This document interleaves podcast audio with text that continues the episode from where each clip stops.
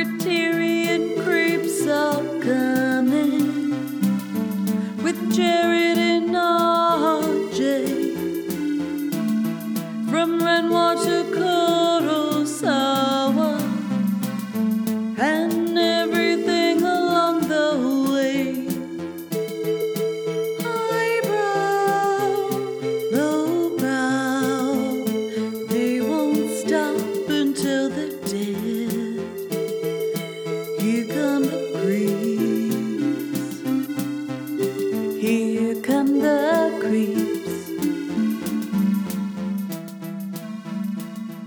is the Criterion Creeps podcast. I'm Jarrett Duncan, I'm RJ Baylog. and we're just two guys who have no other choice now but to creep our way through the Criterion Collection one spine number at a time in order of release. This week, we're selling Bibles and feeding raccoons as we watch Spine 122 and 123 in the Criterion Collection. Uh, the Marseille, Marseilles brothers, salesmen from Marseille. I want to say Marseille. Measles, Measles, the Measles brothers, Um, it's uh, come on, it's very simple. Hold on, hold on. Masel, Masels. It's uh, the Maysles. It's the Maysles. Yeah. Maysles. those guys. Salesman from 1968 and Grey Gardens from 1976. But first, RJ, What? uh, how was your weekend? it was fine. How was your weekend? Did you did you do any reading this weekend? We gotta bump up your vocabulary a little bit. Um, Your pronunciations. that's that has nothing to do with reading.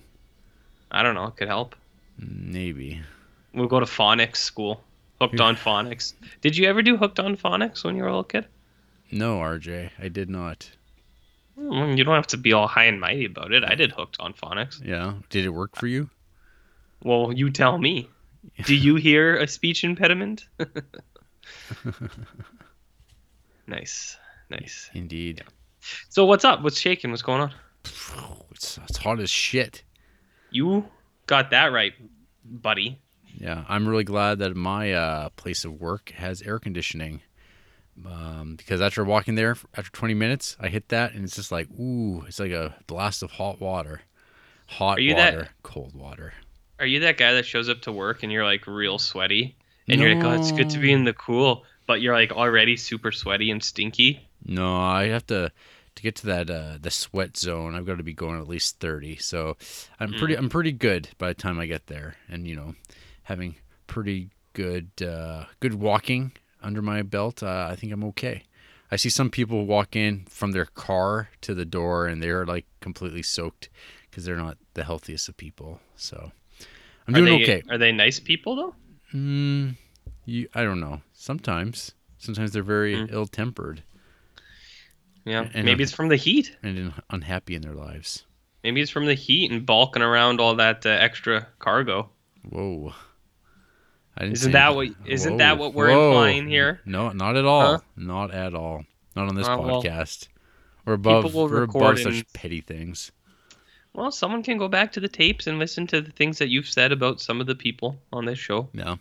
Uh, I had a guy uh, trying to sell me some comics because uh, he got laid off and he was hard up for money, and uh, there, there wasn't much I could do for him.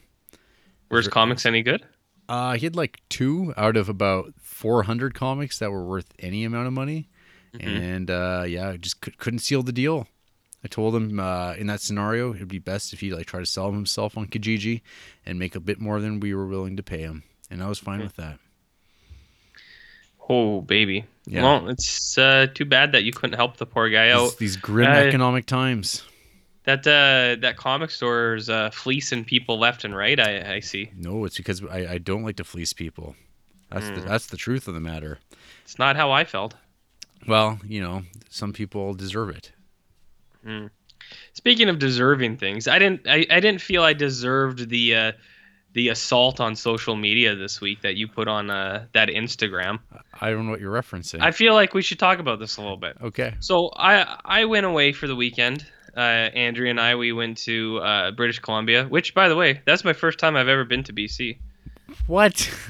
Yeah, well, I've been in the airport, but I've actually never been to BC before. like you've never been to Vancouver. No, why would I go to Vancouver? That place looks like it sucks. Jesus. I would, I would. I've been to Seattle a bunch of times, and Seattle looks like better Vancouver. Hmm. Does that mean anything? Okay, go on. Okay, and it, so yeah, so we went. Uh, we we had a little weekend in the mountains. Uh, Andrea's sister gifted her a weekend for uh, helping out with weddings and such and such. So we went to this place.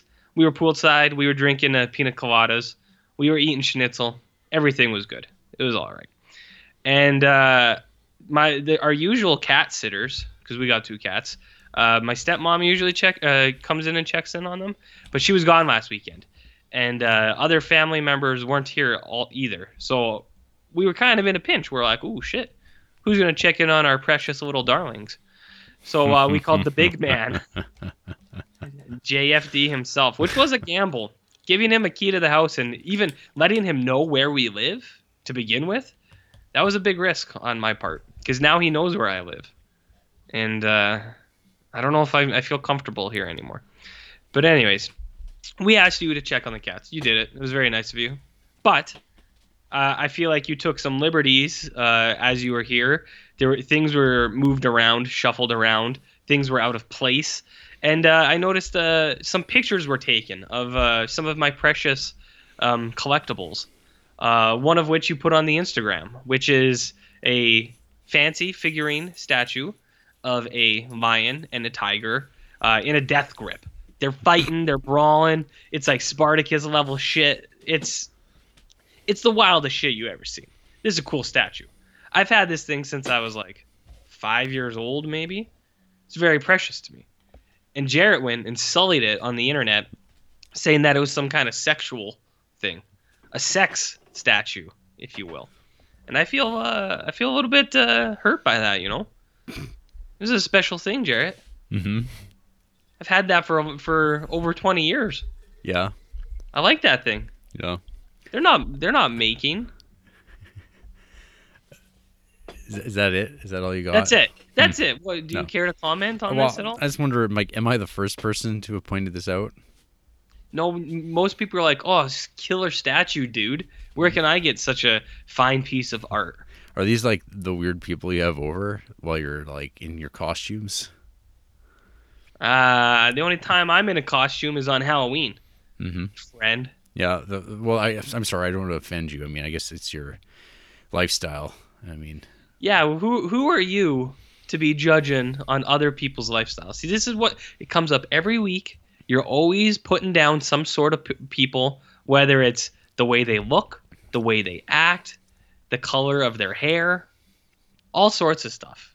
Their sexual preferences, and maybe even the kind of statues that they have in their house, the things that they hold dear. Um, at least I didn't take pictures of your uh, Bane.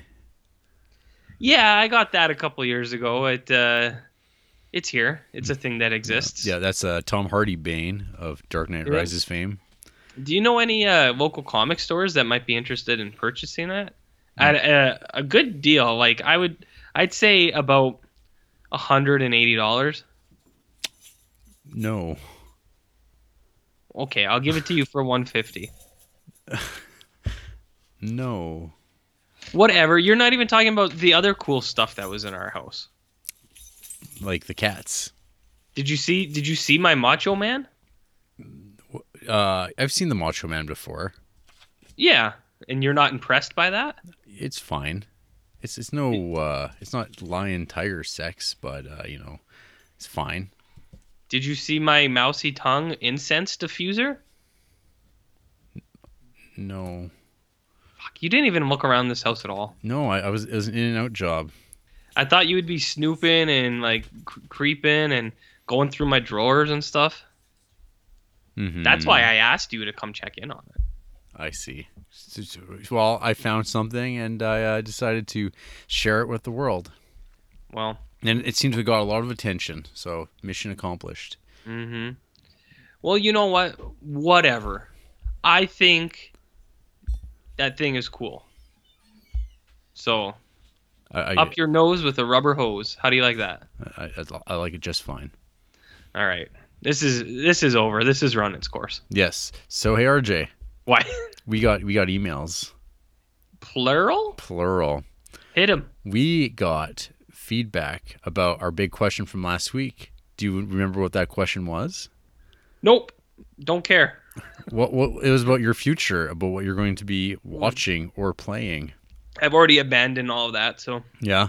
Well, at the time uh, when you this is from a, a week ago when it would have it would have mattered, Mm-hmm. uh, you had wondered, hey, should I watch Dragon Ball or should I play Metal Gear? hmm Ryan Nagel uh, wrote in and you need uh, phonics, buddy. and You got to get hooked. He uh, he wrote in mailing in to cast my vote for RJ to play through Metal Gear. Given Jarrett's knowledge of the series through YouTube cuts, it could be a cool segment to hear RJ remind you of the story through a perspective of actually playing the games. It's the best game series ever. Do it. Um, Mm, I have I have statement. I have actually played all through two like a couple times. I actually enjoy that game a lot. Uh, yeah, Metal Gear Two, man, that game is pretty fun. And that's the one with uh, uh, Raiden, the not- Raiden? Raiden, Raiden, whatever, the one that everyone hates. He's in that one, Oh. but it works well. That game's fun. Um, and then the first one I've played probably a half of that game. I was never good enough to finish it. Didn't care. But yeah, and, and three and four I have tried playing and just did not like. Which brings us to our second email from Oliver Granger, who also, who also weighed in. Okay, Mm-hmm. so I watched all of Dragon Ball uncut in Japanese maybe eight years ago, but was burnt out when I got to Dragon Ball Z and didn't make it past 30 episodes. Starting last year, I tried to play all the Metal Gear Solid games. I loved the first two, but I couldn't stand the third one. The controls were fucking awful, and once again, I was just burnt out. I tried skipping three and played four. Man, that one pissed me off. Like many other stealth games, Dishonored, they give you so many cool weapon options, but then tell you not to kill anyone. And when I did get into a gunfight, I realized the enemies were spawning infinitely. So fuck that. Uh, gave up on that too. So my suggestion is neither. Wow, that's a bold stance. Mm-hmm. That's a JFD uh, opinion right there. Yeah. Hey, Jarrett, what should I do? This or that? Don't do anything. Yeah. Just go away. Do nothing. Just do nothing. Do less. Do less. Hmm.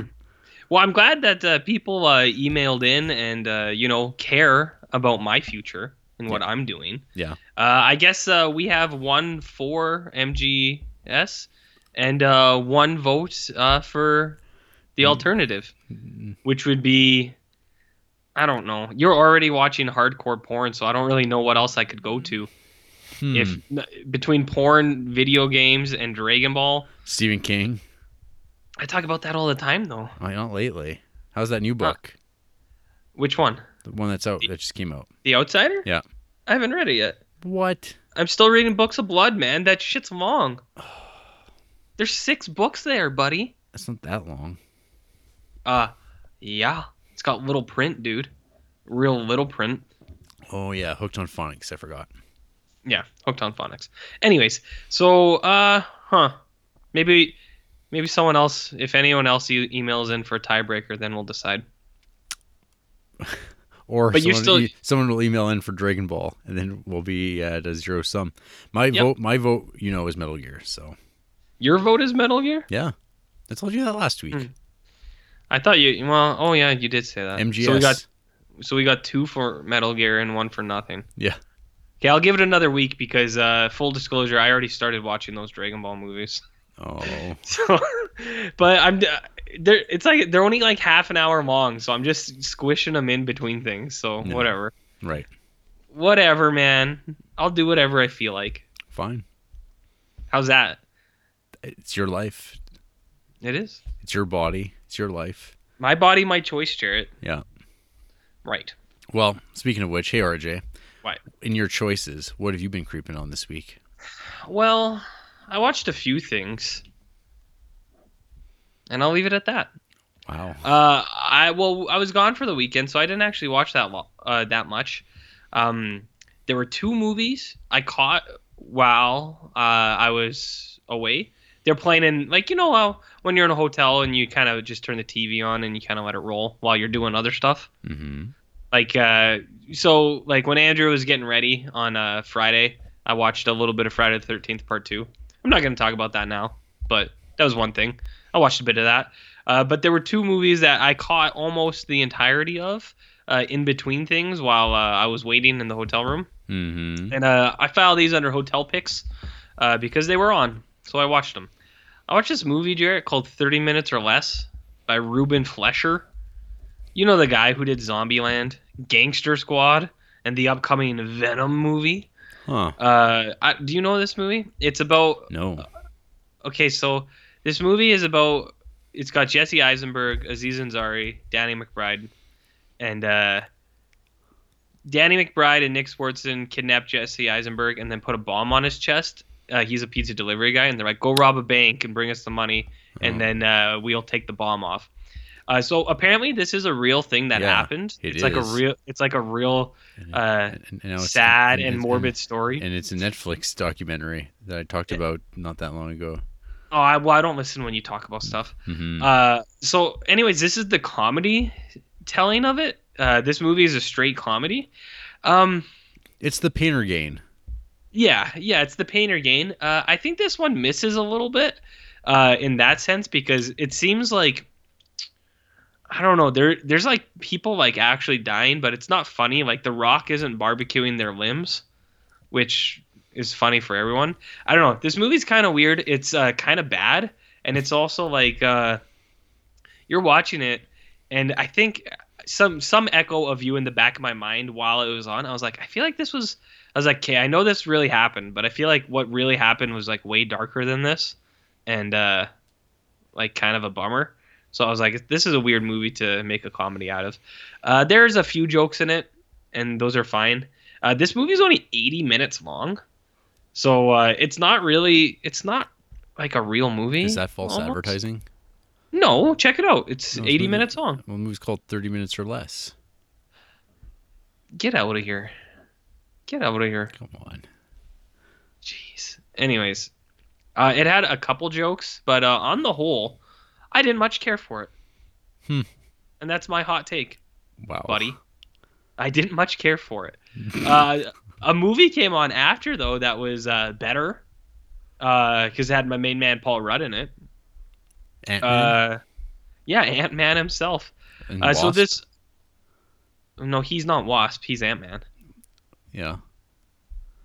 Get it together, so, you- man. so you didn't watch Ant-Man and- and Wasp. You watched something no one cares about. Uh, someone might care about this. And by someone, I mean you, because you're going to listen to it, whether you like it or not. Uh, I watched a movie called Wanderlust from 2012. And this was made by the, uh, you know, Wet Hot American Summer? Uh-huh. It was made by all those guys. Like, uh, one of the guys who directs it, and then all Yeah. those dudes that Michael are in Ian Wet Black. Yeah. Uh, you know, he didn't direct it. He's in this, though. Well, yeah, that's it's that crew. Stella, which you have never watched probably, because you No. suck. You should watch. Mm. You should watch Stella. While we're on Michael Ian Black, I don't know if I, I don't know if I'm totally on board with that guy. Mm, you know, I feel like, isn't he like good friends with Chris Hardwick? Do you think? Do you think he's like keeping people in in his house against their will, allegedly. allegedly? No, I don't. Okay. Well, yeah, that dude. Uh, you know, Ken Marino, Joe Lo Truglio, Kathryn Hahn, all those wet hot people. Wet hot people. You know what this movie's about, Jarrett? Dry, cold cats. What? It's the opposite. Are you even listening to I- me? I, am dude? assuming it's the opposite. What? It No, like it's not. It's not Wet Hot American Summer. It's No, a different movie. It's I, just I know. I, I was just wondering if it was like the opposite of types of people that are not hot and wet people. They're cold, No, no, cold No, and no, dry. no, no, no, no. See, I'm RJing you currently. You like you always derail me. I'm just gonna keep doing it to you. What's this movie about, RJ? Yeah, but when I derail you, it's in a fun way that everyone likes and is like really on board with. Anyways, uh, Paul Rudd and Jennifer Aniston live in the city, and boy, do they like living in the city, but boy, is it expensive. And so they have to leave, and they're driving, and they crash their car at uh, a commune, and it's commune full of like nudists and hippies that have sex with each other and people who like put manure on toast because it's organic. And there's no rules, man. And boy, is it a change from what they're used to. Hmm. Alan Alda is in this movie. Oh, old Alan Alda. Yeah, and Ray Liotta playing himself. Wow. All, bl- Yeah. all bloated and scarred up. Yeah, he's playing himself. in Now, now, now, what did seeing Ray Liotta in Wanderlust inspire your next viewing choice? Uh, I'll get to that. I'll get Okay. to that. Uh, so uh, this movie's called Wanderlust, Jarrett. Uh, I like Paul Rudd. I'm, I talk about him a lot. Uh, he's really funny. The rest of the movie is just there. Mm, That's it. That's my whole review. wow. It's okay. It's I don't know. It's like all right, but it's nothing that's gonna fucking blow your dick off. It's very generic, uh, trying to be kind of. It's like a comedy, but you know uh, what's that word? Like a vulgar comedy. It's trying to be that, but it doesn't actually fully get there. Other than like, I guess there's a baby that gets born on screen, and then they eat the placenta, so that's vulgar, I guess. Hmm. I don't know. This movie was alright. These are two movies I watched in the hotel room. They were on. I watched them, and now they're on this podcast forever. Thanks. So, anyways, when I got home on Sunday, I was tired because uh from the weekend and I drove all day, and I was like, you know what? I feel like I'm gonna watch a good movie, something I can actually just sit down. I don't even have to think about because the movie will do the thinking for me. It'll walk me through everything. hmm You know whose movies are perfect for stuff like that? Hmm. Jim Jarmusch. Good lord, man. Mm-mm. Mr. Martin Scorsese. I think his movies are perfect like that. You throw that shit on, you can just rest easy knowing that you're there for a good time. So when when I was watching these movies, and uh, just in the hotel itself, um, these movies were on Paramount uh, Channel, which I didn't realize was a thing, like Paramount Studios Hmm. and uh, they were also uh, advertising some kind of fight, like some kind of lady UFC fight. I guess that's brought, sponsored by Paramount. I don't know. Anyways, I thought you might know about that. I, okay. So uh, there was commercials, and uh, there was a commercial for Goodfellas because they were gonna play it next week, and it was like uh, it was like a sizzle reel, Jarrett, not a trailer or a teaser, but like a sizzle reel. So I watched that Goodfellas on Sunday, and you know what? It's a good movie. No kidding. Yeah, it's a good movie. Do, do you have anything beyond that? Not really. Wow. People, no one wants to hear me talk about Goodfellas. I'm well. Maybe they do. Maybe you should talk about it. What do you like about Goodfellas, RJ? Ray Liotta. hey, you, you know what I want to talk about? Because maybe Goodfellas will be a creep one day, and we'll talk about it then. It's not going to be, but You know what I want to talk about? What happened to Ray Liotta? uh, Because he was he was a good actor. Yeah, lots of lots of guys start out as good actors, and they get that they get that shine, and then they then they fade out, and then they just don't get those juicy roles, and they just wind up taking a lot of like making crappy crime movies. Uh, I used to think of like guys like him, Michael Madsen, uh, Mickey Rourke was kind of like uh, a more famous version of that kind of burnout. Yeah. But I don't know. That Ray Liotta, he's he's around, but now it's kind of like it's kind of sad to see Ray and things. Well, it's like him and Fifty Cent do like two movies a year. It it seems. That him, Fifty Cent, and like Cuba Gooding Jr. are like the ultimate washouts. They're just in all these like shitty street crime movies, always together. I, I bet John Travolta's in a couple of them too. like but- what Gotti? Yeah, like Gotti. Yeah. Uh, what is what was the uh the Fifty Cent one? All things fall apart. That's that one where he lost like a thousand pounds, and everybody's like, "Holy shit, what happened to Fifty Cent?" Wow. Let's take a look here. Ray Liotta. Street Kings too. Let me look at look at his street. Look, let's look at his uh, films ranked in popularity. So Goodfellas. uh Uh-huh. His second most popular film. This is like crazy to me. The Place Beyond the Pines. Hmm. That is his I- second most popular movie of everything that he's ever been in. I feel like Blow would be his second. But that's like I think that's that's popular because it's Ryan Gosling and because it's Letterboxd. That Oh. and that is followed by Hannibal, Yeah. followed by Sin City, A Dame to Kill For, Oof. uh, Killing Them Softly, uh, B movie. He's apparently in Date Night, Field of Dreams, Mm-hmm, Blow, Identity, Muppets Most Wanted, Youth in Revolt. All right, we're done. See, it's like what what happened to him? Where- He's like yeah, but he's also in good movies like Wild Hogs and uh Corrina Corrina. You ever seen Corrina uh, Corrina? observe and report. But like Hey, how many, how many of these the question. how many of these movies is Ray Liotta on the poster of?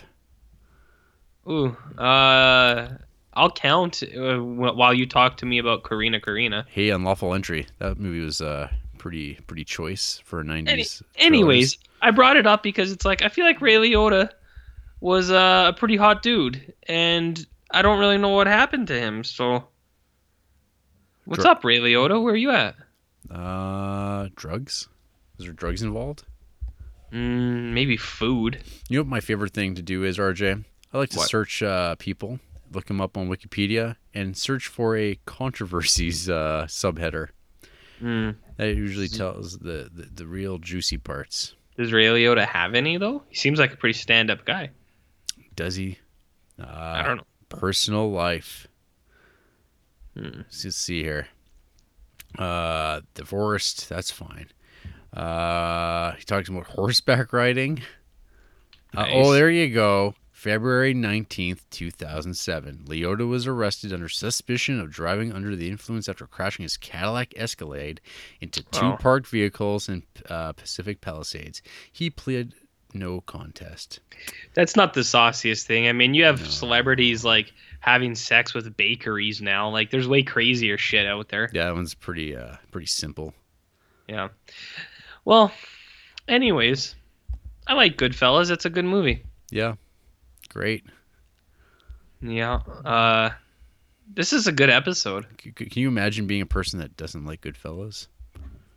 Mm, I'm sure there's a couple out there. Hey, bad dudes. Bad dudes with attitudes. Did you watch any movies, or am I just no, gonna? no, I watched like one whole movie, other than Oh, what we watched. So you week. you do want me to talk about Ray Liotta some more? yeah, that's right. Well, um, I, I think I first saw Ray Liotta in Corrina Corrina. You know that uh, hit movie with Whoopi Goldberg. Um, that's actually a good show. They used to play that a lot uh, when I was a kid, and I always remember that scene where uh, the young girl, like Corrina, she's uh, under the table eating butter or something like that. It's uh, it's a slice of life, Jarrett. It takes me home. Well, RJ, I watched uh, some hardcore pornography. Oh my god. so that's why you didn't watch any movies this week was because you were only watching hardcore porn. Well, I only watched one movie too. That's the that's the sad thing. Her name Yeah. was Lisa. Another Is release from our good friends at Vinegar Syndrome. Yeah, yes, RJ. This is a movie with hardcore pornography performed by the actors in, within. Well, what are you doing, man? I don't know. Se- Seems like a good idea. Does it though? Yeah, you get to experience a different mode of expression. Huh. Okay. Yeah. So this number, her name was Lisa. It starts off with this shot of this naked woman, kind of wrapped in gauze, because she's dead, and this is her funeral, and we're told she died, and then the whole movie plays how she got to this point. It's very noirish, RJ, but I don't know very many noirs that I've watched that involve uh, anal rape and Huh. uh, pegging and uh, tonguing assholes and uh, leather and whips and all other sorts of uh, depravity. Uh, yeah. Mhm. I don't know, man. Yeah, go on. Go on. Ar- RJ's putting us a hoodie on. You can keep talking. No, I'm watching you. Why? Just keep talking. Uh, yeah. Tell so- me more about your hardcore so, pornography. so, so, so this movie was directed by Roger Watkins, uh, who Uh-huh. directed the previous film I mentioned before, Corruption, and that Last House on Dead End Street. Uh, again, he's bringing his sensibilities, his more artistic sensibilities, to this like hardcore shit that he doesn't like have any time for at all. But it was work that he was able to just put together, get a paycheck, make that easy, greasy money, uh, and just film. You know, fuck films. Um, I don't know. I guess that's legitimate or illegitimate. I don't. I'm not sure what to think. Uh, Roger Watkins, I'm pretty sure, is dead, so you can't ask him anymore how he feels about this stuff. But I guess it's uh, noteworthy that these films are getting these like illustrious Blu-ray releases in uh, premium packages with like interviews with people who were involved with the process of making these movies. Is that like uh are you being serious? Like the like that it's like fancy produced movies? Well, the the the Blu-rays are, yeah. Nice clear Uh. cases, reversible art, with uh, vintage Mhm. posters. Um, the the most the best restorations of these films they've ever received since probably the, when they were put in these uh, scumbag uh, theaters being jerked off to by guys in raincoats on 42nd. Yeah, yeah. What a what a history, rich. Rich history, hey? Yeah, Um, I think our podcast is done. yeah. When it comes to this, you know, us just talking about pornography. It's sex, sex, sex with uh, tigers and lions statues. Yeah, I don't know. It's weird because I uh, I thought last week was actually a pretty good episode, and now we're doing this week's episode, and it's like, man, what what's what's going on, Jer? I don't know. Week week week to week shouldn't Well- be this much of a dip. Well, well, you should be uh, you should be deciding on Metal Gear Solid or Dragon Ball. That won't help us though. Yeah, That won't help us. no. I'm just saying, you know, I think Mov- it's maybe maybe movies need to be better. Movies probably should be better. Yeah, man. There's like I, I, yeah. I look I look at the show times of movies coming out and like what's available and it's just like I don't want to see any of this. What if there was like you know how they do summer picks sometimes like the movie mill our second run theater you know how they like sometimes do like summer picks where it's like family classics Uh-huh. yeah, I know how they do that. what if they did like a movie like Corrina Corrina would you go with me No. so here's an interesting thing so I, I looked at our second run theater and they're gonna get won't you be my neighbor that mr rogers movie i think we should go see that No. But also, they have Uncle Drew, which looks like a pretty good, decent movie. I don't know why you wouldn't go see that. Jesus Christ. But also, they made they remade Overboard. You know the patch or uh, the Kurt Russell movie. I guess so. They remade that. oh, look at that. They're playing Shrek the Third. How come no one told us? Shrek the Third, RJ. Tag. Hey, you know, you show, know what? Show dogs. Sherlock Gnomes. I, I know Monster I st- Trucks. Didn't that movie come out? Did, didn't Monster Trucks come out forever ago?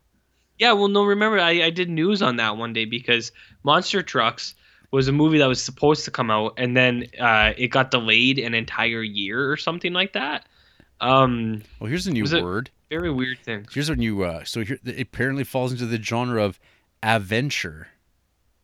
Adventures. A- av adventures. There's no D there. It's adventure. Haven't you ever gone on an adventure? I've gone on adventures, but not Uh, adventures. doubtful. Well, you know, like Venture Brothers, yeah, kind of like that, but a. they're adventuring out. Mm. I know I started this, but uh, this talk of movies that will be coming out, it's not much, is it? Speaking of that, hey, in news, Criterion announced their October films. Oh yeah, uh, I have some. I have something to say about this. Okay, So you you you continue. Okay, so uh, last Friday they actually also announced uh, their big fucking release in November, which is like the Ingmar Bergman hundredth anniversary of his birth collection, uh, which will be like thirty nine films. Uh, it's so it's everything that they got rights to. So that's colossal, um, and outside of my uh, uh, realm of interest, Budget? probably and budget. Bo- both. How much is that going to be? Like three hundred bucks? Uh, maybe uh, like on fifty percent off. Like I mean, they did this Uh. with they did this with Kurosawa as well. Yeah, So that they they saved those these big sets for the big boys. the big boys, Yeah. the Kurosawas, the, Bergmans, Yeah, the JFDs. that's right. Where's our set? Uh, so yeah, they announced those, but that's in November. Just kind of like that they did with that big uh, Olympic set. Uh, in October though, we got ourselves that shampoo. You know that shampoo starring Warren Beatty.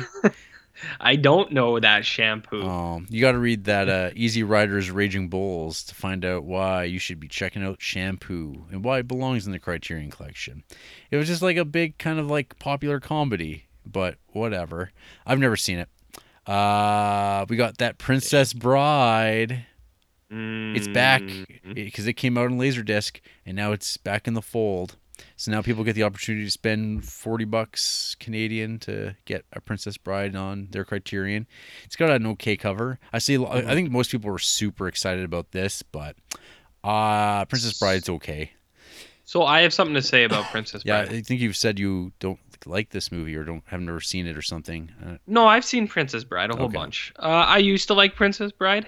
Uh, I think this is one of those movies where uh, toxic fan bases have ruined the movie for me. Like, um, you know how I talk about Fight Club and Scarface. I think Princess Bride fits right in between those two, where it's like the people who talk and love that those movies so much ruin those movies for me. I can't watch Fight, Fight Club anymore. I don't want to watch Scarface anymore, and I don't want to watch Princess Bride anymore because anytime you go on the internet, people are like, "As you wish," and then like quoting stuff from Princess Bride, and I'm like, ah, inconceivable. cut it out, cut it out. So, anyways, Princess Bride's up there with those movies with me, and uh, you know what? I I think they should have put a different movie in the Criterion. I'm gonna say it. That's My- tough. That, that's tough but fair. So, Um, what about the toxic fan base for uh, Fassbinder's? Eight hours don't make a day. Is that going to ruin your enjoyment of that film when it I don't know. It and- seemed like the title's accurate. No, it's true. I mean, True. I, I don't think I need to watch this movie now. Mhm. I mean, it's like, yeah, it doesn't. Well, you got the whole. What else is there to know? Yeah, maybe it's about like working and stuff. It's about the struggle of the proletariat. I don't know. Oh, like an eight-hour workday and nine to five. yeah, you got your life outside of work. Do you have a life outside of work? I wish I'm doing this, and this is Uh, hell. Yeah. Yeah, this is I think what we're doing here is like, you know, it's like that monkey paw thing. Uh or not monkey paw specifically, but like that wish thing where it's like people wish for eternal life, but then it's like a, an eternal life of pain and anguish. That's what this podcast is. Mhm. Oh, I'd like to watch Criterions all the time. That'd be great. I love those movies. and then now we have to all the time and it's just like, "Oh. Oh. Oh, Oh." Yeah. I can I can hear my screams in the silence. Mm-hmm. Yeah. Hey, we got Sisters from Brian De Palma coming out Uh in Blu-ray high definition. Well, that'll boost our episode. That's right. Yeah, that's one of those magical things that's happened with the movies we've covered already. They're getting re-released in Blu-ray. Yep. People check us out and are probably sorely disappointed with our takes Oh, about yeah. the Blu-rays that we're not talking about because we watched them in DVD. You wait until that Salo Blu-ray comes out. You already did. You, Oh. but, but you're Andrei Rublev. They've got you covered with that horse Ah. killing. Yeah, no, I, I like it because anytime they re-release a movie, it's a movie that I shit on. So, hmm uh, actually, those sisters, when uh, we did that episode, I remember liking that more on the rewatch. Okay. I think. I think so. I just remember the cake, that delicious yellow cake.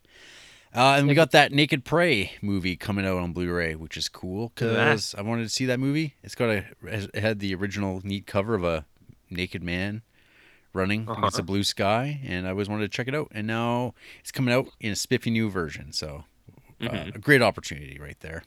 Um, but that's it for my news. Hey RJ, what you got? Huh. What you got? What you holding? For news, Yeah, I don't know. Do you want to hear sports news? I don't know. Preferably not. All right. Well, that's it then. Very well. Yeah. I'm not gonna tell you if you're if you're not interested. No.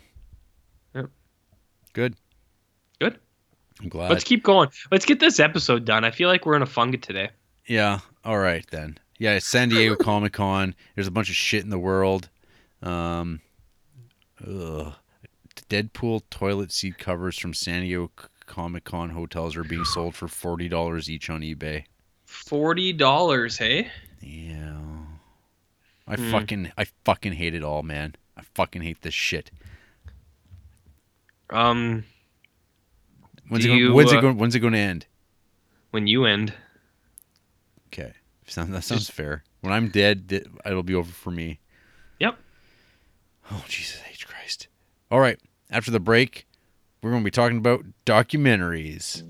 woo, Hot dog. woohoo! Salesman, where you gonna go sell all of your goods today? Salesman,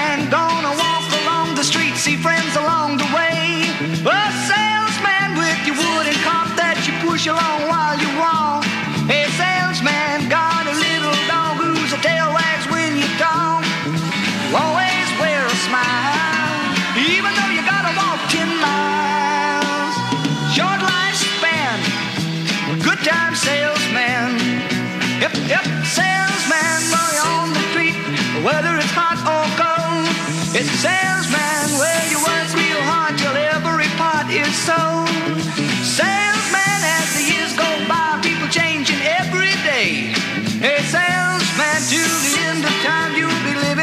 Same way.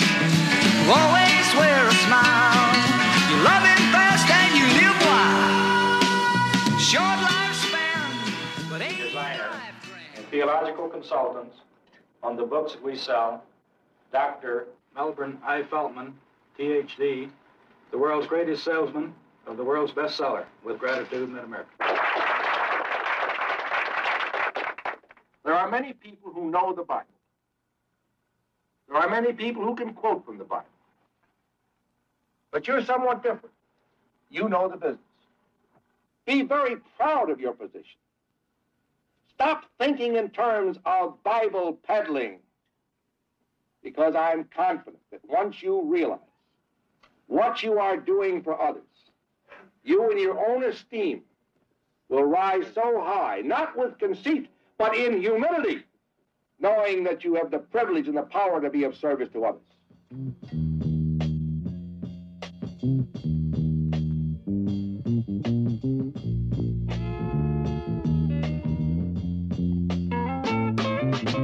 Morning, Mrs. Johnson. The church sent me around. Let me slip my foot inside your door. Set my suitcase down. Get something for your comfort when you're feeling all alone. I'm your good friend, the Bible salesman. I'm coming, coming, coming, coming, coming for to carry you home. I'm going to make $35,000 this coming year. And I expect to make fifty thousand. Do You think the dollar a day would really hurt you? I wouldn't want to place it if you couldn't afford. it. No, I don't think I better commit myself. Why, you called me tonight. I don't understand very well English. Now, we got a job to do, and I don't know more excuses. You know, geez, now we come down here to work. Get out there and hit 'em. I'm your good friend, the Bible says, but I'm coming, coming, coming, coming, coming for to carry you home. We eliminated a few men. Not because we were mad at them, not because we didn't like them, not because we didn't need the few sales that they made. But it's a question of the sour apple spoiling the barrel. I want to go on record, and I want to tell you all, the next man that gets off base with me, I'm going to tag him out. Coming, coming,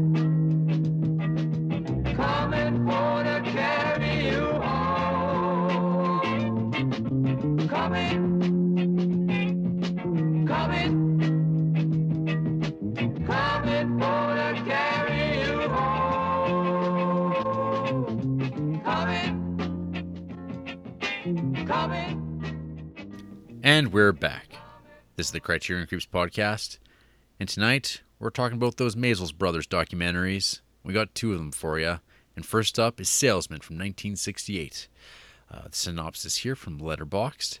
This documentary from Albert and David Maysles follows the bitter rivalry of four door-to-door door, door, door-to-door salesmen Wow. working for the Mid American Bible Company, Paul the Badger Brennan, Charles the Gipper McDevitt, James the Rabbit Baker, and Raymond the Bull Martos. Times are tough for this hard living quartet who spend their days traveling through small town America, trying their best to peddle gold leaf Bibles to an apathetic crowd of lower middle class housewives and elderly couples. Uh, first thing I'll kind of point out is it's not really like small town America. It's pretty well like the Northeast. It's it's that whole pocket of Boston, hence all the the accents. So I don't know. There's small towns in it's Boston. n- it's like Boston, New England, and then uh, some outside areas. they, Florida, there's talk of like that. Chicago, but Yeah. you, don't see them make it out there. I don't think. Yeah. Uh, so I've seen that salesman before. Uh, I'm a fan of those documentaries. I'd always like that Gimme Shelter, so Salesman was always on the uh, my radar. So I watched it way back when. I've had this DVD for a while. Uh, this is actually one where I own both these on DVD. Um, and yeah, uh, Salesman. it's never been like as awesome as I always hoped it would be. Um, I'm a fan of those like Death of a Salesman plays and Glengarry Glen Ross by David Mamet and stuff like that. I love the idea, like or, uh, Tin Men, the one movie with uh, Richard Dreyfuss uh, and Danny DeVito.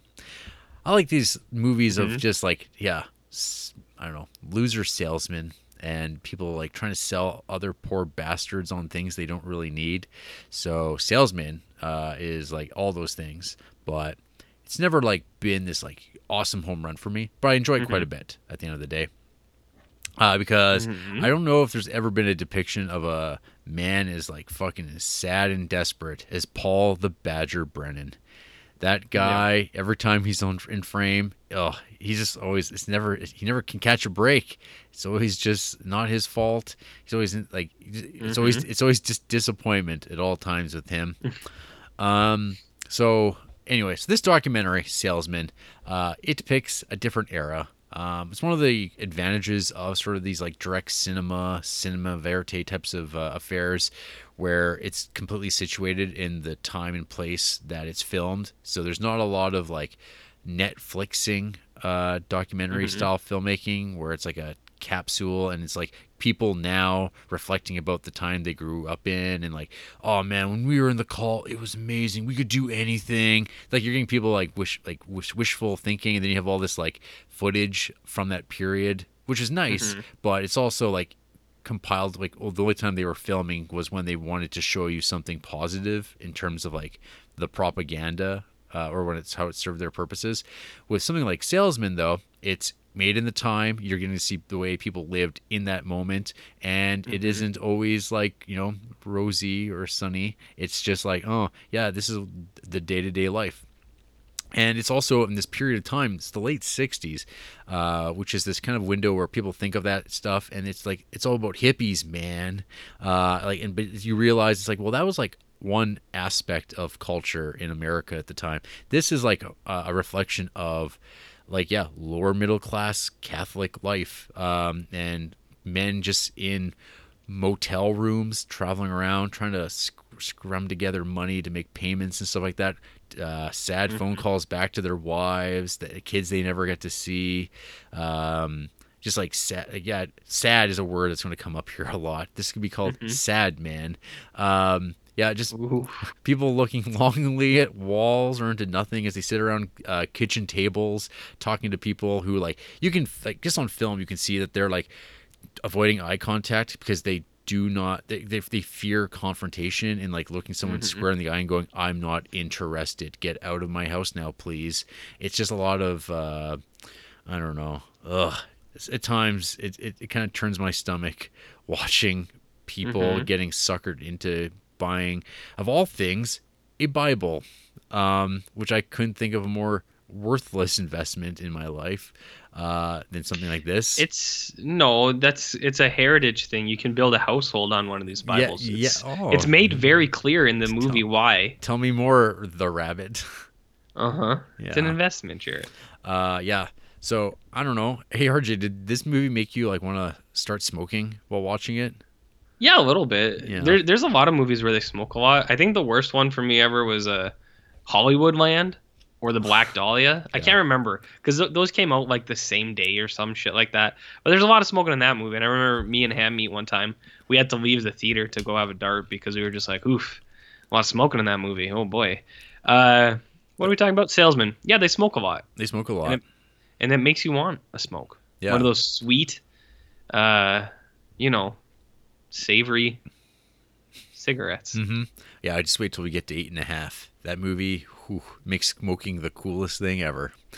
That does Uh, make it look cool. This is like, but this movie shows smoking in a way of it's like, you know, smoking can really pick people up. Look how bad this guy's day was. Mhm. This guy's life is shit. But hey, Yeah, standing at least he has yeah, cigarettes. standing out front of that coffee shop in those all Yeah. those like hotel conference rooms with a bunch of men, and it's like watching these guys like I don't know. To me, the the salesmen for salesmen are motivational keynote speakers. Yeah. Um, because they speak the same language that the salesmen are trying to like use on regular folk, and so they're like, well, what are they susceptible to? And they have to like sit in these rooms and listen to guys who like claim that they're very successful salesmen, and they're just gonna mm-hmm. like feed the same lines and psychology back, and the guys go, yeah, that's gonna be me. I'm just gonna be like Peter up there. We're, we're gonna we're gonna land the big one, and uh, we're gonna be able to retire and buy get that uh, addition on the house, get that pool. It's gonna work out great. And it's just like, oh Jesus, oh God, this works. I can't believe it. Um. Anyways, Yep. yeah. So there is just like a whole bunch of elements in this uh, that work for me really well. Uh, I like the grainy kind of handheld cinematography. Um, It's just it looks cool. Um, it's like it's not, I don't know if you call it. It's not quite high contrast, but it's very stark uh, look to everything. Um, I l- like kind of how the uh, the Maysles got such access to these situations because it's kind of weird this idea that these people would kind of come up on these people and like oh hey let these people are just filming us. They're filming a documentary. And we're, now we're going to try to like go to work on you.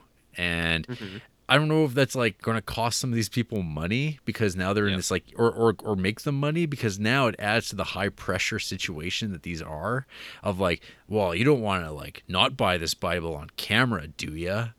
And but it doesn't work out that way because a lot of these people have no money. They have nothing. And like every single time it's always like i can't afford this.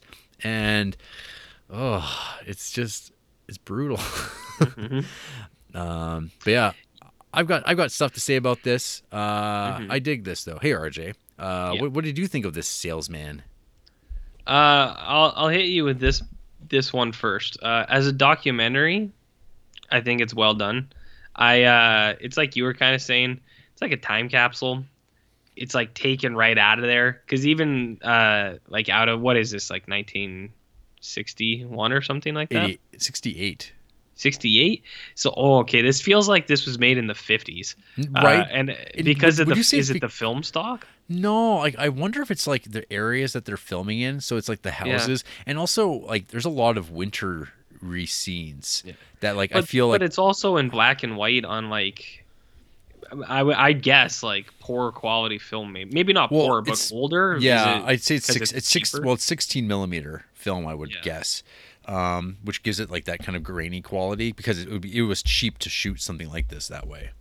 yeah yeah so I think this thing feels way older than it is it seems like it's from an older time but Fuck, actually, Even that- 69. you But it was you probably- had, but it would- I but it thought have this been came out in 1951 Yeah, yeah. When I I was so it was it. released in 69, but it was probably shot like over the course Couple of years like before. a few years. Yeah. Yeah.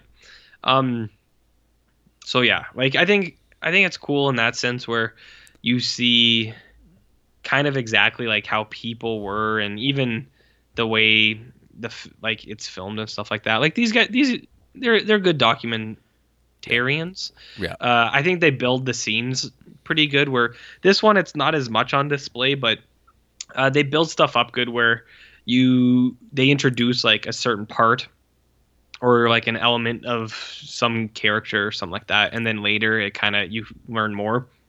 It's just good storytelling, good filmmaking. I think I think they're good at that. Um, so I think for in that right, salesman is good. Uh, I didn't like this uh, because I really hated these fucking guys. Um, like so, the documentary is good, but I had an issue with the content itself with these people because I thought these were like, and I I guess that's kind of the point is.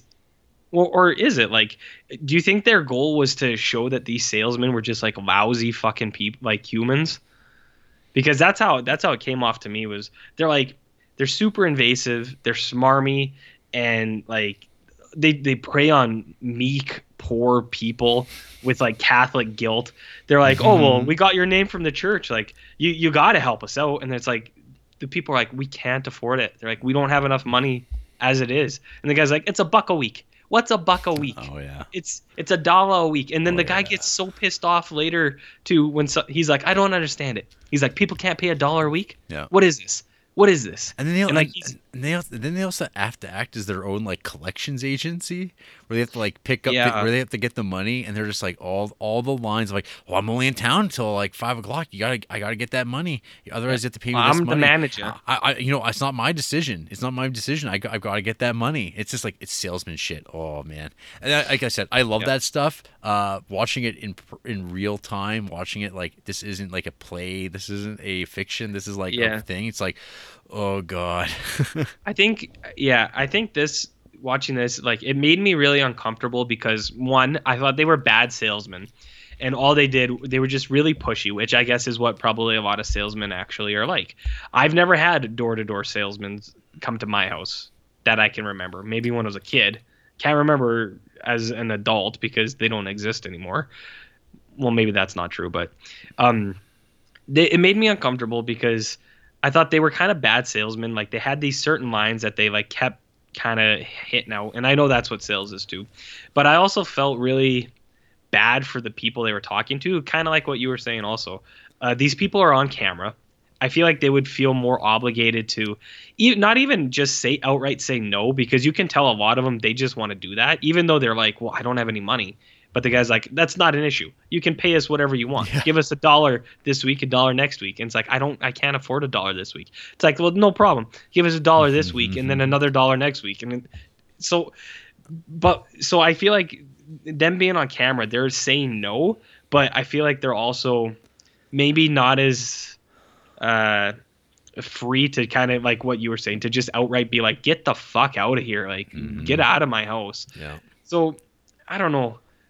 I think it's a good sh- like a good documentary, a good little piece of history about this weird business of say like door to door sales and these weird pushy guys. Uh, but I hated these guys. I thought I thought it was total horseshit what they were doing just because it's like these guys suck. They're they're horrible people. And it's like, yeah, I know they're just out there They're- trying to make a they're, buck they're, they're just trying to make a buck. trying to make a buck too. But uh, I also just really didn't like some of the other aspects. So a few things about the movie itself. They you get introduced to all these characters like the Gipper, the rabbit, the bulldog, or whatever.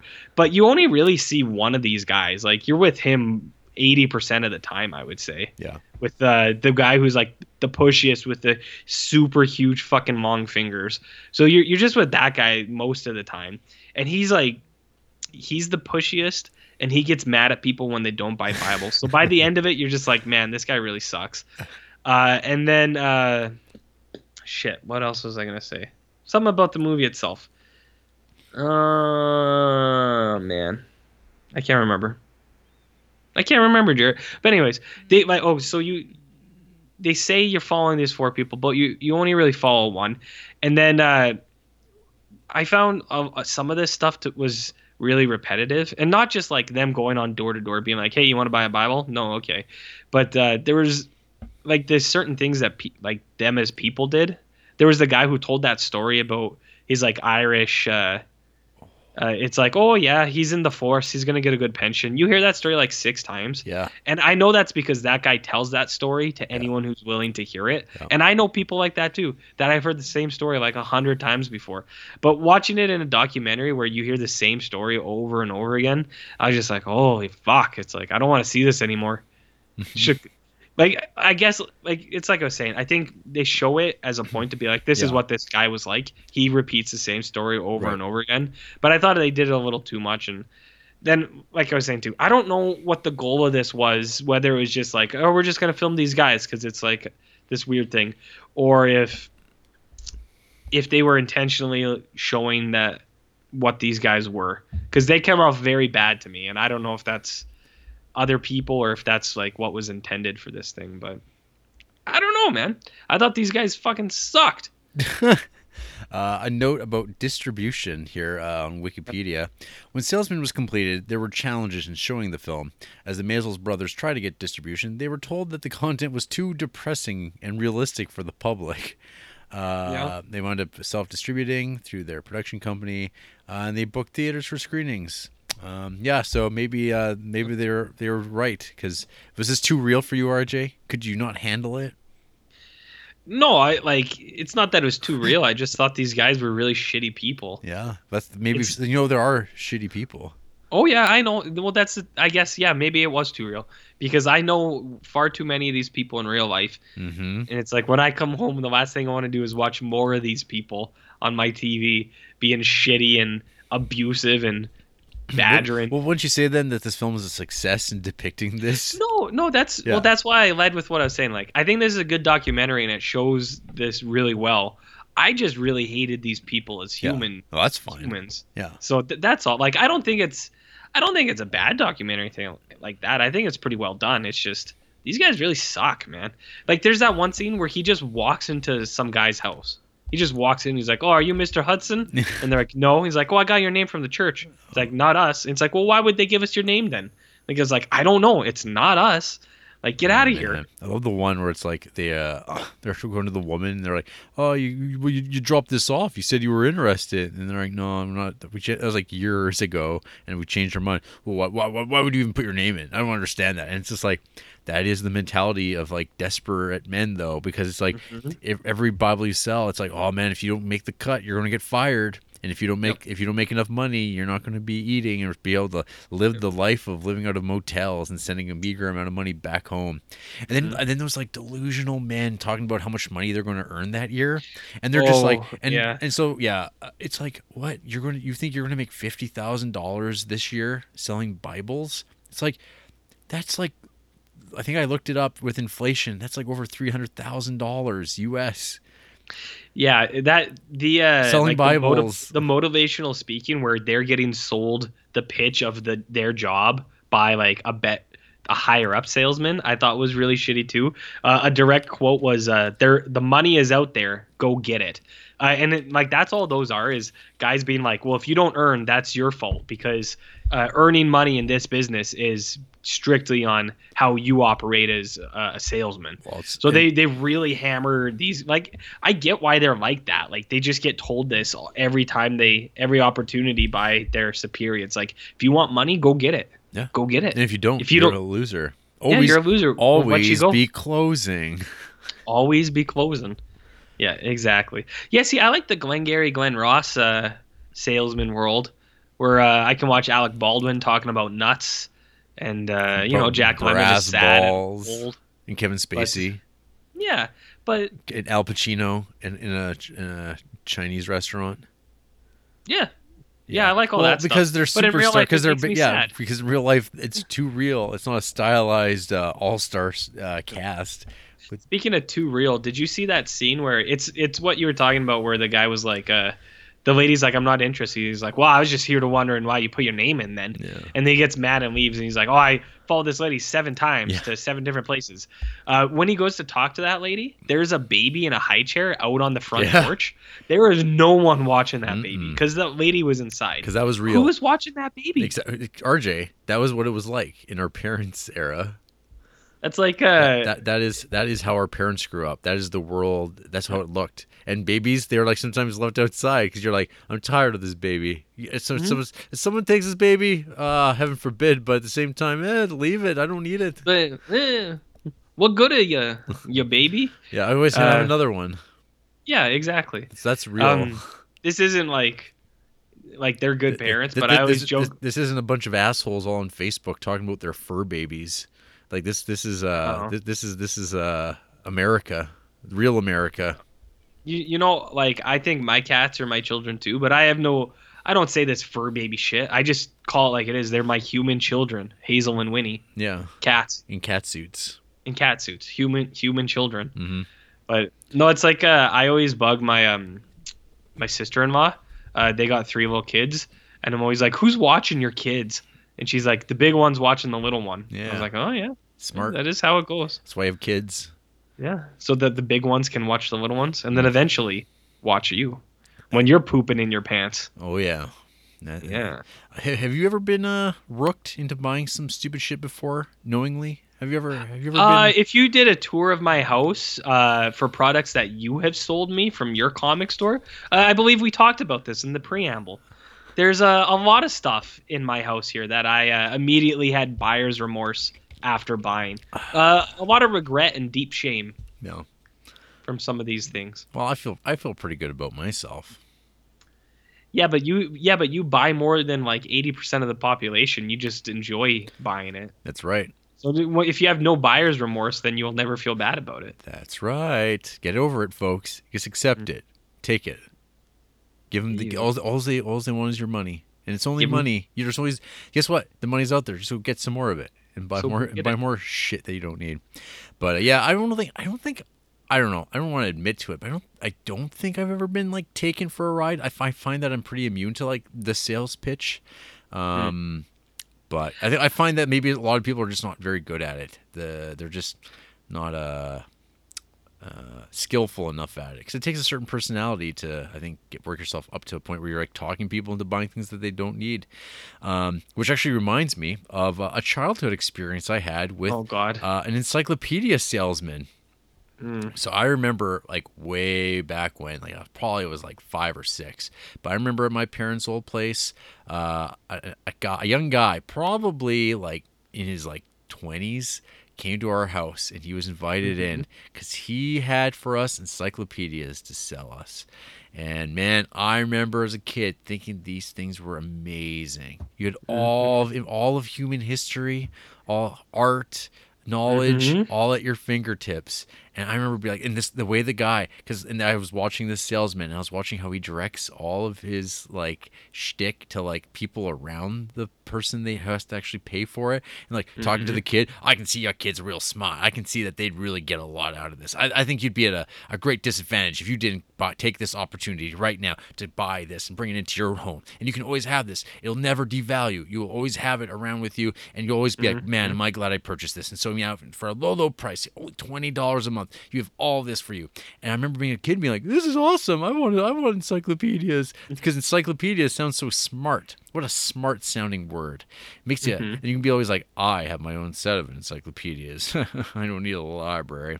Um, But now it's like, you know, whenever I go to, uh, you know, a Value Village, one of those secondhand stores, what do you always see in their book area? Piles of Twilight. and piles of Twilight, Paul Reiser's Parenthood, and Mhm. discarded encyclopedias. Well, uh, the internet's a wonderful thing, Jarrett. Uh, yeah, I think pretty much the concept of encyclopedias and having hard copies kind of went away. Uh, Yeah. With the advent of like you know the internet and like the fact that like oh we have that we can look that up right now. Um, maybe if the, when the power goes out, we'll be like, boy, I really wish I had those encyclopedias. But uh, yeah, but I remember that experience of like my like my mom having to be like, oh my god, I have to get this guy out of my house. I have to like get him out so I can say, I'll think about it. I'll think about it because my kids are like, you should get it, mom. You should get it, mom. You should get it, mom. I don't understand money. We have no money. We should get this, mom. And it's like, Jesus, what a son of a bitch.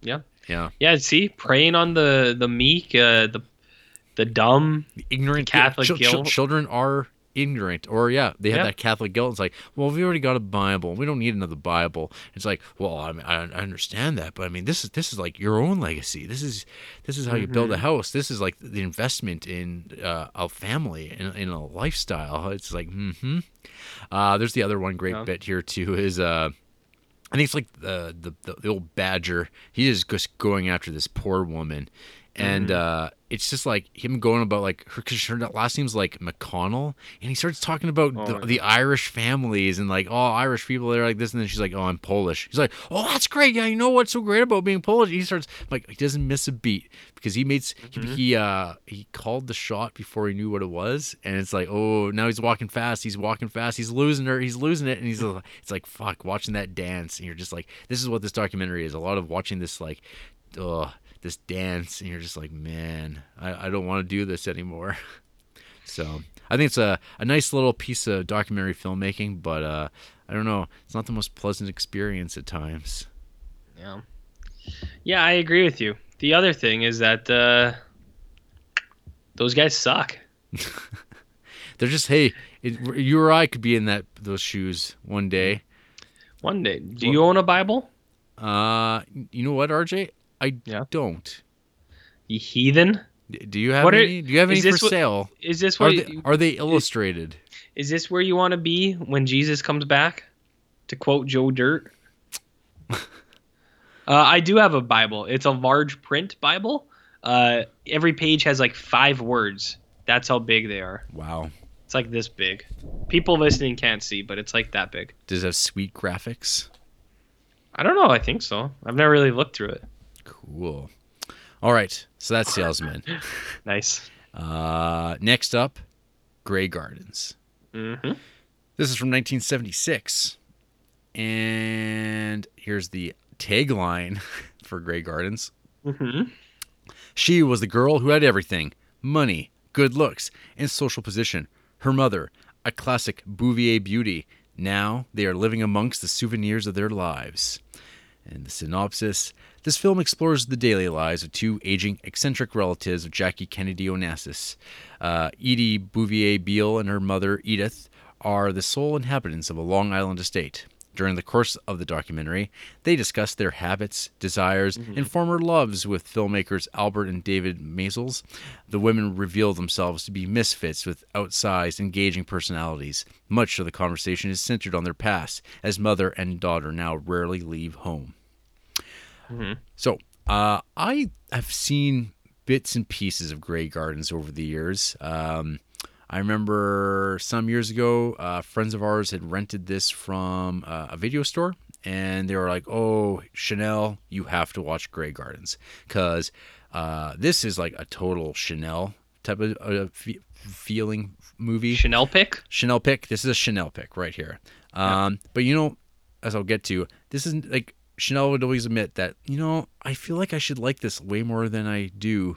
Um, and I'm like, and I was always kind of like, I don't know how interested I am, and I don't know, I don't know if that's because uh, of my toxic masculinity, uh, where I'm just kind of like, I don't know how interested I'm going to be in this Grey Gardens. Something Mhm. about it just isn't for me. Um, so Yeah. uh, I dived into this, uh, saying, well, maybe it's going to win me over. I don't know. Sometimes Uh-huh. th- that happens. This is another slice of the American Northeast. All those uh, those those accents, Boston accents, Baston. Baston, all over this place. Baston. Uh, such a lo- lovely uh, accent. Thank It just tells you exactly everything you need to know about a person, uh, Mhm. where they're from. Uh, the first thing that I did watching this on DVD, subtitles on.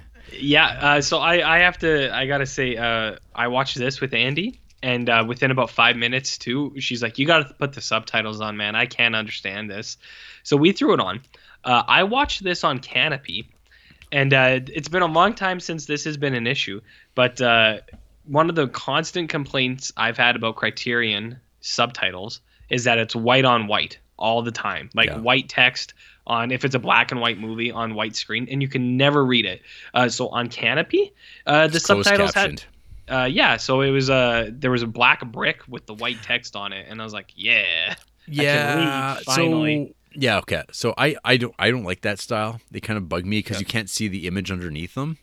Yeah. Uh, but it, it does kind of it's a trade off for the fact that you can actually read them. Yeah, Uh, the, exactly. the issue you're mentioning, the white on white, that comes about because of especially with with the movies that we've watched up to this point. They're older DVDs, and I there's like Yeah. it, problems where they don't have like uh, a proper drop shadow to like kind Mm-hmm. of help accentuate the text, which I think is no longer a problem. But uh, yeah, no, this was like the first film I think in a while that we've watched where I was like, uh, the, the audio recording because again, so Maysles they're working like low budget, they're shooting their own stuff, they're lighting their own stuff. It's very low key. Uh, their their audio mastering and recording is you know leaves something to be desired. Mhm. Uh, so yeah, I mean, with this, we are introduced to uh, these ladies, this mother daughter combo, um, and we get to hang out with their them and their cats in this Mhm. dilapidated property. and Uh, raccoons R- rackins. Uh, Yeah, they- yeah, they're they're they're abundant. Uh, Wonder Bread, uh, Mm-hmm. feeding those uh, raccoons. Uh, they're just like spookily creep kind of coming and going through the house. That like one Mm-hmm. shot near the end of the movie is so good. Uh, Just Mhm. raccoons looking at the camera people and being like, "Oh, is this guy want that food I'm looking after? Nah, fuck him." And then they just come in. You're like, "Oh." Shit, uh, and Mhm. cats, cats everywhere. So many cats. I kept thinking, what is RJ going to think about the state of this place and the, the Mhm. that that uh, bowl that the cats are eating out of? I was a little worried that the the ra- the Rakins and the cats would probably get into fights because we have cats at the barn and uh, like we take care of them, but uh, there are raccoons in the area, and sometimes uh, you'll come in the morning and there there will have been a fight, skirmish over some of that cat Yeah. food. Rakins like cat food, so I was a little worried about that. I was like, ooh, I hope they're not fighting. Yeah. Um, that's so, where I was. Yeah, yeah, yeah. Um, so yeah, one of the things that like um, for uh, it's been a while. I feel since we've had a Simpsons reference on this, but when I, I Mhm. totally forgot the whole thing about like the Bouvier name, and I was like, Yeah. oh yeah, the Simpsons. That's where that came from. Um, so Mhm. there's something. I thought that too. Yeah, that was just like, oh yeah, because it's like I think probably the most famous Bouvier uh, use in the last 30, 40 years is The Simpsons. Marge? Yeah. Yep, Marge Bouvier. Um, so anyway, uh, we're introduced to Edie.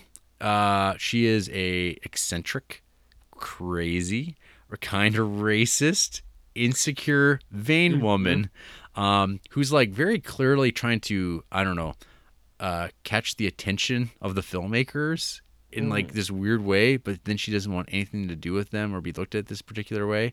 But yeah, how do you even start talking about these two? Uh, who? Big Edie? Uh, Big Edie or E- Little Edie? Edie and Edith. Yeah, I mean, Yeah. it's tough. Edie, My, my big note here: cats, because there's lots of cat footage. Do you Like, want me to take it? Yeah. So I mean, my my feeling on this is, do you like watching crazy old women laying around in a two bedroom room arguing in Boston accents about things that weren't even important 43 years ago? Mm-hmm. Do I have the movie for you? Uh, I think that's a good description. Yeah. You could have added arguing uh, about that stuff while also boiling corn on a hot plate in their bed. Yeah. Uh, I think that's an important thing to notice um, or to make mention of. So I watched this with Andy Jarrett. yeah. Uh, and I read the, I read the description of these two movies, and I was like, I think she would maybe like this Grey Gardens. I- I think she that- kind of likes those kooky ladies. Yeah. I think that's a good call. Uh, and we watched it together, and I think that uh, thir- uh, increased our enjoyment by a lot because we could Mm. bounce stuff off of each other. Uh, I thought this uh, documentary was awesome. I really enjoyed watching these greasy old ladies uh, cooking corn in their bed, feeding raccoons, and uh, just living in squalor and filth. Um, so it's like I think maybe it was because we could like whenever there was something crazy on screen, we could look at each other and talk about it, and I think that was a big plus because you you know you have a little little direct thing. Uh, I thought this movie was really good uh, for a few reasons. Uh, I think their story is crazy. Uh, what happened to them? How they were these like uh, debutantes and like socialites, uh, and then basically through a series of bad men. The big Edith and little Edie were both burned by their fathers, their lovers, um, their boyfriends, sons and brothers, um, to a point where they were just like, you know what? Fuck this. We're both gonna live in this old house. Uh, we're not even gonna have power for some of it. We're gonna have garbage in here, just so we don't have to go out in the world anymore. And it's a little more complex than that because there's the issue of uh, like they're both very clearly not mentally stable. Um, They, like have, they have some personality disorders. They they have something going on both of them uh, i think at first you really think that uh, it's the daughter who has something going on because uh, edith uh, the mom uh, she'll like uh, the daughter will say something like oh i was doing this and edith will be like nobody cares and she'll like make a joke uh, or she'll like kind of she'll say something that's like kind of supportive but then uh, she'll look at the camera and like smirk a little bit. So you're like holy shit this old lady's like she's kind of in on it. Like she's su- not supporting, but uh, she knows that like the daughter's a little bit n- not completely sound.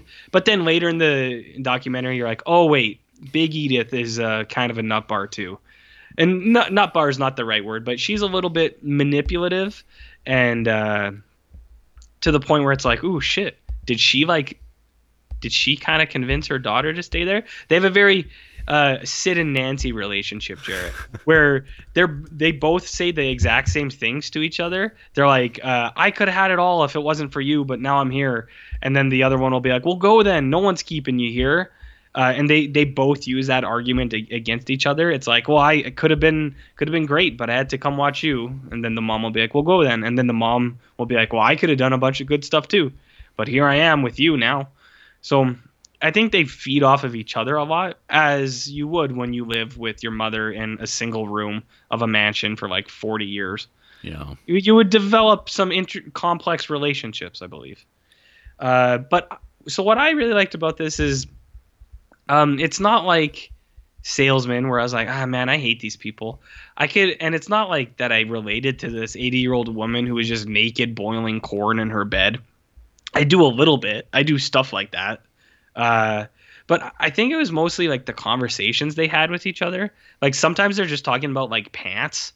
They're like, "Oh yeah, that's a good pair of pants." It's like, "Yeah, it's good for this kind of thing. It's good for that kind of thing." And then you're just like, you're, it's just like you were saying. It's just pointless conversation. But it's in this movie that I'm like, you know what? I'm actually interested in this. I want to know what they have to say about these pants, like what's going on here and they're, they're just their day-to-day life i think is really interesting. Like uh, she'll go up to the attic and drop an entire loaf of uh, wonder bread just on the floor. Mm-hmm. and uh, for the raccoons. She'll come feed some cats. They'll yell at each other for a while and then they'll go off and then they'll play some music and they'll eat in their bed together.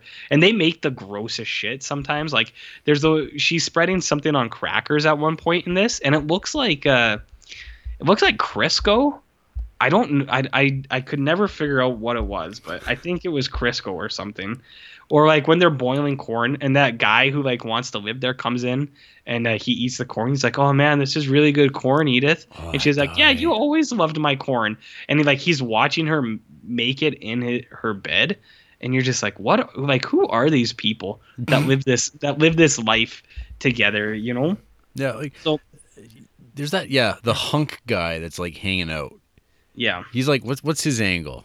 What's what's he? What's what's he? Uh, well, it looking at? seemed like so. Uh, Edie mentions a lot of times how the mother has let in, or, or has let several men stay there over the course of the last thirty years. There's like three, three guys. There was the uh, Tom Logan. Uh, like she names them all all the Mhm. time, so you get the name stuck. There's like Tom Logan and like Paul Skorzynski or something like that. And it was something about like how they lived there for a couple years when they were down and out, uh, but then they would leave. And so the daughter was kind of like, she's like, well, it's just more men that have left. And then the mom, she's kind of more whatever about it. She's like, oh, well, they just needed a place to stay. It wasn't bothering us at all. So I that so to answer your question, the kid, I think he was the handyman or Mhm. something like that. But at the same time, he was like, "Uh, "This is a pretty good gig." These Mhm. old ladies just kind of hang out in their room all the time, eating uh, eating weird food. I like that. So I don't know. I think there is a lot of a lot of stuff to like in this. Uh, some, as we talk about all the time, I'm not always totally on board with uh, really greasy, dirty stuff all the time. Uh, but I was with with Nail and I, and I am with this. I think in the same kind of like Trailer Park Boys sense, where I think at the at their heart they're still kind of good people. Where in the Sid and Nancy respect they weren't. They didn't seem like it at least, not to me. But uh, Edith and Edie, like they're definitely delusional and like might have some sort of like Edie might be schizophrenic in some way because like she's talking about stuff. She's like, "Oh, I found this book in the attic. Who was up there?" And then and then she's telling the story and she's like, "You know what? Maybe I saw a guy with this book." And you're just like, "Whoa, whoa, what's going on here?" It's like, did she just make that story up now? Yeah, that's So, like th- so like, yeah, they're like not totally mentally Right. there, but I, I can still root for them. Yeah, that's the thing that like I feel like really kind of off about with talking about this movie is like we throw oh they're crazy, right? And like that's like Yeah. the vast majority of people are going to say that, and I'm kind of like, oh man, that's like so shitty because like people who actually study this stuff or know about Yeah. this, they would be able to talk about this in a probably far more articulate way and like more compassionate way. And so with this documentary, they never really delve into that because I feel like yeah, 1975, I guess when this came out, Mm-hmm. um, like people didn't care about those differences. You're just like, yeah. everyone's got a crazy uncle. Everyone's got someone that's been touched or whatever, whatever. People are just Mm-hmm. fucking weird. And so like nowadays, it's like watching this same sort of thing. You're kind of like, yeah, you're just like hanging out with these people that like probably, I mean, they're okay only because they're wealthy. and they like Oh yeah, they- yeah. so if they didn't have wealth, they would be living on a street, and they wouldn't have lasted as long as they did. And so they have it- it's so it's sort of a, it's a unique experience. I mean, Grey Gardens is kind of like a legendary documentary that's like kind of a transcended like uh as far as like Maysles like documentaries. This one like there's tons of like spins on this stuff like that, and people talk about Grey Mhm. Gardens. This is like a kind of a touchstone of. um of documentary filmmaking, this idea, because these characters are so cr- wacky and eccentric and like one of a kind Mhm. but I guess at the same time, I'm kind of like, I don't know if it's like the most interesting documentary. Um, I know that like Yeah. I was I was definitely like ready for this thing to like wrap up like after Mhm. about an hour and a bit. And I was kind of like, oh my god, like I'm just done with this. Like it's not it's not doing anything new. It's just like more scenes of them arguing and bickering, and I'm just Mhm. like.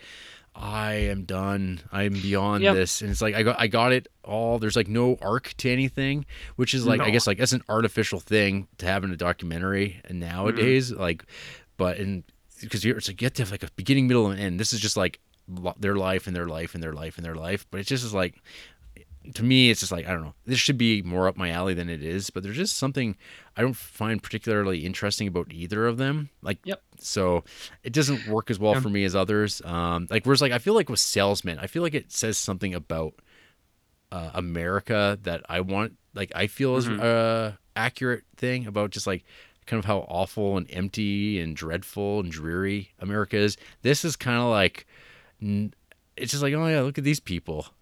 And I don't know. There, there's like the one documentary, uh, "The Weird and Wonderful Whites" of West Virginia, which Mhm. uh, I find is just like it's entertaining, but it also is like a far more dynamic story because it is about like white trash. Uh, people who like I don't know. If, are you familiar at all with that documentary? not at uh, all. So there's this what's his name, Dancing Dan or whatever. So he's this like figure who like did these like fucking videos of him just dancing. And he's like this incredible like like lines or not line dancer but two stepper does the tap dance. And he's just like he can do this forever. And he does it really really amazingly well.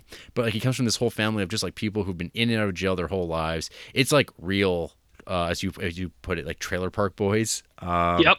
and but it's just like and there's like sort of drama there because there's actual like consequences to the things they're doing and the way that they live in like Mhm. actual poverty. Uh, with Grey Gardens, it's kind of just like, oh, isn't this nice? Isn't this nice mental illness? And like, Mhm. there's no repercussions to anything. Nothing's going to come about it. Both people are dead now. I mean, um, Big Big Edie, she died like two years after this was released. And I think it was even less than that. well, it it was like 77. So, Yeah. uh, so this came out, I guess, 75, 76. Yeah. Uh, and then um, uh, Edie, she died in 2002. Um, Mm-hmm. And then, of course, so there's also, there's a expanded documentary that is Mhm. later on in the Criterion Collection when all these things got re-released. Uh, we'll talk about it again at that point. Uh, Is that an official creep? yeah, Like it, it, it, it, is a spined number, The Beales of Grey Gardens. Hmm. Uh, so that's its own documentary in itself uh, with, Yeah. with a bunch of other footage. So we get more expanding on this story that I Mhm. don't find super engaging personally. But Mhm. uh, anyway, yeah. And then there's also Yes, a movie. There is also which I I had lined up to watch, but then you watched it, and then I went, never mind.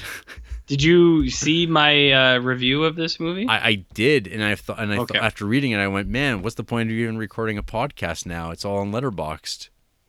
Yeah, I wrote a pretty lengthy review. So the reason I did that too is, like I was saying, uh, we actually uh, enjoyed Grey Gardens. Yeah. Uh, I thought it was pretty. I thought it was. Uh, I liked it more than I thought I would, and I'm not like surprised that you didn't like it. I thought you would have liked it. I thought this was a Jarrett pick, Yeah. but I do understand what you mean. Where it is kind of a touchy thing where when you watch people that have clear.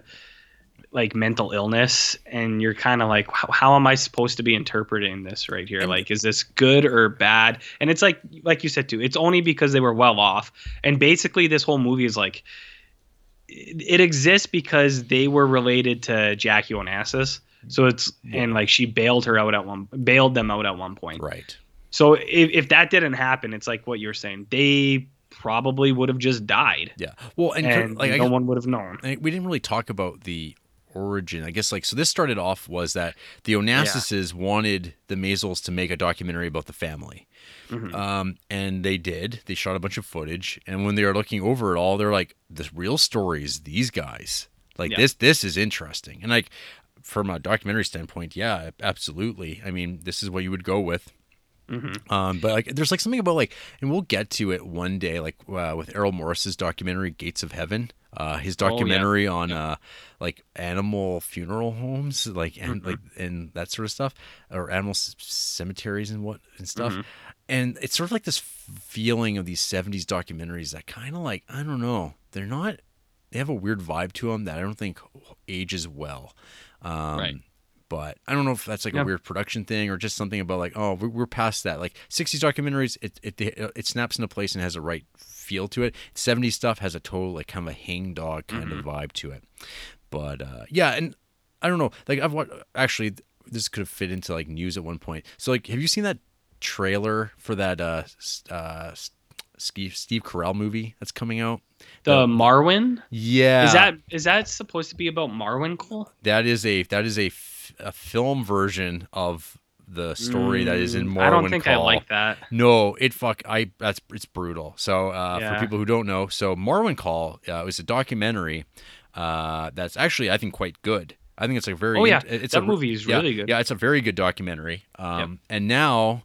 Uh, not getting into it too much. There, there is a Steve Carell movie coming out, uh, starring him as the main character of Marwencol, the Marwen, or whatever the event of Marwen. Uh, he's like the guy, and it's a fictional take on this. I mean, it's a based on a true story sort of version of it, and I like think it. Like, I I didn't even, I don't even want to click on the trailer, but everything I've seen about it and responses is like this is brutal. Like no, I don't want this. Mm-hmm. And it's, it seems like a ton of people have no idea that that documentary exists, and Which is too bad. and I'm like, man, because it's like that's a, like, to me, it's like because that's a depiction of like a guy who is messed up and has a whole lot of things going on with him. Mm-hmm. But there's sort of like an arc to the story that Yeah. that's like, oh, it's uplifting and whatever you want to call it. And Grey Gardens does not uplift. That is not its intent either. I don't think. To me, like it doesn't have like a uh, a point to it. It's just like, oh, here's these people. Well, yeah, no, there's nothing uplifting about it. It's just like you're No. seeing these two people that like or downlifting. it's not downlifting Yeah. like uh, salesman either. It's just kind of like, oh, this is Yeah. like watching the family from Texas Chainsaw Massacre, like the Yeah. real, and it's just like, Yeah. and they're but they're not trying to kill anybody. They're just arguing with one another, and they're not like you know wearing people's faces on their face or anything like that. Yeah. You know? they're just they're just there arguing. But I think it's like I was or I don't know. I thought it was interesting enough to uh watch them argue too because like I was saying, you you get a little look into their complex relationship because you're like, okay, well it's like what's really what really happened here? Is it because of the sequences of like all these shitty guys that basically abandoned them? Like the husband and father just left and then there was like boyfriends that just left and it's like well that can't be it like they they very clearly have some sort of mental illness between the two of them they like- forced this situation. Yeah, yeah. and and s- but then you see kind of like how they interact with each other and kind of build off of each other's different like squabbles and like different things that they get uh, stuck up on. It's like because like with edie she's all all about like how she could have been a star and stuff like that. And she always she like keeps hammering it and hammering it. And then you see how the mother's kind of like tired of it and doesn't really like it. But then the mother has stuff that she doesn't like either. And then edie they, like there's this weird thing that they go back and forth between each other. So Yeah, and ah, man, like just thinking about uh like in my family, there was like there's always the story of like this one aunt, my parents, like my mom's aunt, and she's like, Oh, it's crazy Ruby or whatever her name was.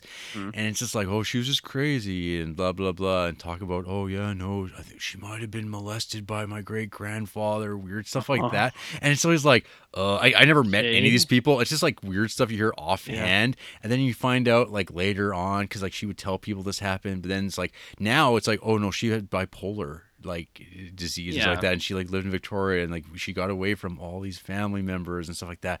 And it's like in real life it's like that's like messed up and you, no one wants to talk about it. And it's like people just oh they're crazy and uh this so and so happened but that's just life.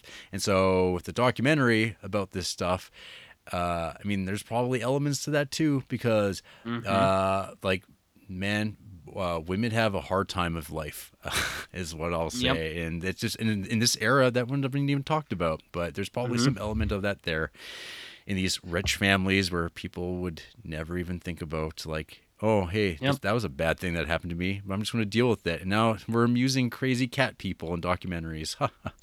hmm Anyways. Uh, but speaking, of like of which, ba- bad, yeah. bad, uh, f- based on true events films. Yeah. So there's a 2009 HBO movie called Grey Gardens. It stars Drew Barrymore as Edie and Jessica Lange as uh, Big Edith. Uh, so you got two hot shots here. Uh, this is a somewhat retelling, somewhat look into the like the previous lives of uh, these ladies. Um, the guy who made this like he just did a bunch of like romance movies uh and this is like just some it was an hbo show that just showed one day. Uh this thing sucks a lot. I really hated it uh because um because like us i i actually enjoyed Grey Gardens quite a bit and we watched that and immediately after we were done we popped on this uh, retelling of Grey Gardens which i think made all of the bad things about it just like just it, they were glaring and you couldn't help but notice it especially for like lines of dialogue. So uh, this thing is super uh, or it's very superficial. Um, it- the guy who wrote this i think watched Grey Gardens and just wrote down like lines and dialogue from uh, Research. yeah, yeah, he just wrote down stuff and then he was like, "All right, we're going to use this line somewhere in this movie." Uh like there's stuff and it's really it's targeted and it's heavy-handed and there's like verbatim quotes that are taken out and they're just thrown in and I don't know if it's supposed to be like ironic or whimsical because eventually those things do uh, come true in the documentary. So, just for an example, there are a few things that they talk about a lot in the documentary. Like, uh, there's a time where Edie gets really mad at her mom, and she's like, "Oh, she is such a staunch woman." She's like, "She's the most staunch woman that I know," and it's like a little scene. It's like a two-minute scene of her kind of venting about her mom. So naturally, in the 2009 Grey Gardens, uh, I think about six times Drew Barrymore is like, "Oh, I'm so staunch. I love being a staunch woman." Hey, ma, you're so staunch, and you're just like, Ooh, "That's weird." Uh, but then there's also scenes like, and it's it's like one scene from the documentary where uh, the mom will be like, "Oh yeah," she's like, "I can have my cake and eat it too." Like I did that. I had the best life. Uh, so there are a series of scenes in the movie that are like, "You can't have your cake and eat it too, Edie," and it's like, "I can have my cake and eat it too," and like they just, it's it's stuff like that. And then there's even worse ones that are like, you they just drop them on you, and you're like, "Come on!" Like so, Edie loses her hair in real life. So throughout the entire fucking movie of this thing, it's like it's like I hope you don't lose your hair, and it's like oh you have the most beautiful hair, and it's like don't stress, you know stress makes uh, your hair fall out, and it's just like come on you guys, like it's so uh like I don't know any- other way to describe it. It's so heavy-handed and like superficial. It's just like so some guy watched the documentary and just wrote down stuff that he heard. And he's like oh i can write a screenplay about this. Um, and i think it's kind of unfortunate too because i think if you like the documentary you do kind of want to see more about these people's lives. And they show you a little bit about before they were just kind of living in this garbage pit. Um, and you see it a little bit and that's okay. Uh, but one of the other things this thing does that's really bad and annoying is they do reenactments of the documentary team they're filming and uh, they do two things they do You know, ex- my, my mental image is that like, and they're cast, uh, and it's they like, cast the uh, Maysles, and like so you who, see who them plays inter- who, who who are the actors that play the Maysles? I'm Ah, curious because I'm always like, is one of them Mark Ruffalo? Because he seems to be like the type of guy they just No. cast to play him, just because that's what he. There's that's, that's his guy- role in life now. There's this guy that uh, one of them I didn't really remember, but there was this guy that's like I see that fucking guy everywhere. One guy was named Arye Gross. Uh, this guy's in tons of stuff. He was in like Minority Report, and he's a big TV actor. I and, think and, not and big, one of the uh, actors that play the McPoyles. That's usually how it goes. Yeah. Mark Oh, Ruffalo well, and one of them. like. Uh, so the other guy is Luis Ferreira, which you won't know him by name, but if you see this guy, you'll know exactly who he is. He was in like uh, Breaking Bad, and he was in he's in like a series Oh, of the, TV shows. the, old guy. He's not like old. Oh, okay. Um, he's not in like a ton of Breaking Bad. He's in like I don't know, maybe like six, seven episodes or something like that. But I don't. I can't even tell you what else he's in. Uh, It's beside the point anyway. yeah, it's just when you see him, you know exactly who he is. Uh, so yeah, so you see them as the document, like making the documentary, and you're like, Ugh. and then they do two things here. They do exact reenactments of what was in the documentary, Sure. but they try to recreate the quality of the footage. So it's like Digitally. they, yeah, digitally it's like grainy distress, and like it will like warble and like wave and stuff like that. just like in the film. Like Just like in the film. but film. it doesn't happen at all. But it's like manufact yeah it's like this manufactured thing to make it look old and you're like why are they doing that? Uh, and then the other thing that really fucking annoyed me was uh, they'll show a scene that was in the documentary and even down to like the movements of like wh- how uh, they're walking through the room but they changed the dialogue to a different scene that was in the documentary. Uh, and it was really noticeable like so there's a scene where um, in the documentary where Edie comes out on the porch and she's like, you know, I think my time at Grey Gardens is uh, limited, and she goes on this thing about like how she won't be there anymore.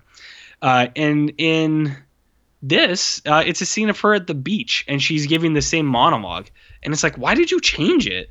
So, it, like, why why do you have both of them where you have the exact reenactments, and then this weird like weird thing where you're using the dialogue but you're it's in the wrong context like you're changing where it comes up.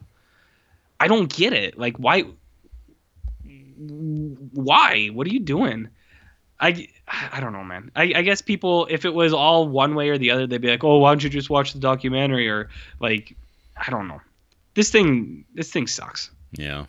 if you like Grey Gardens the documentary just leave it at that just leave it that's it Leave the memories alone. Yeah. There's nothing else out there for you. Well. Yeah. th- What? thanks for thanks for taking the bullet on that one.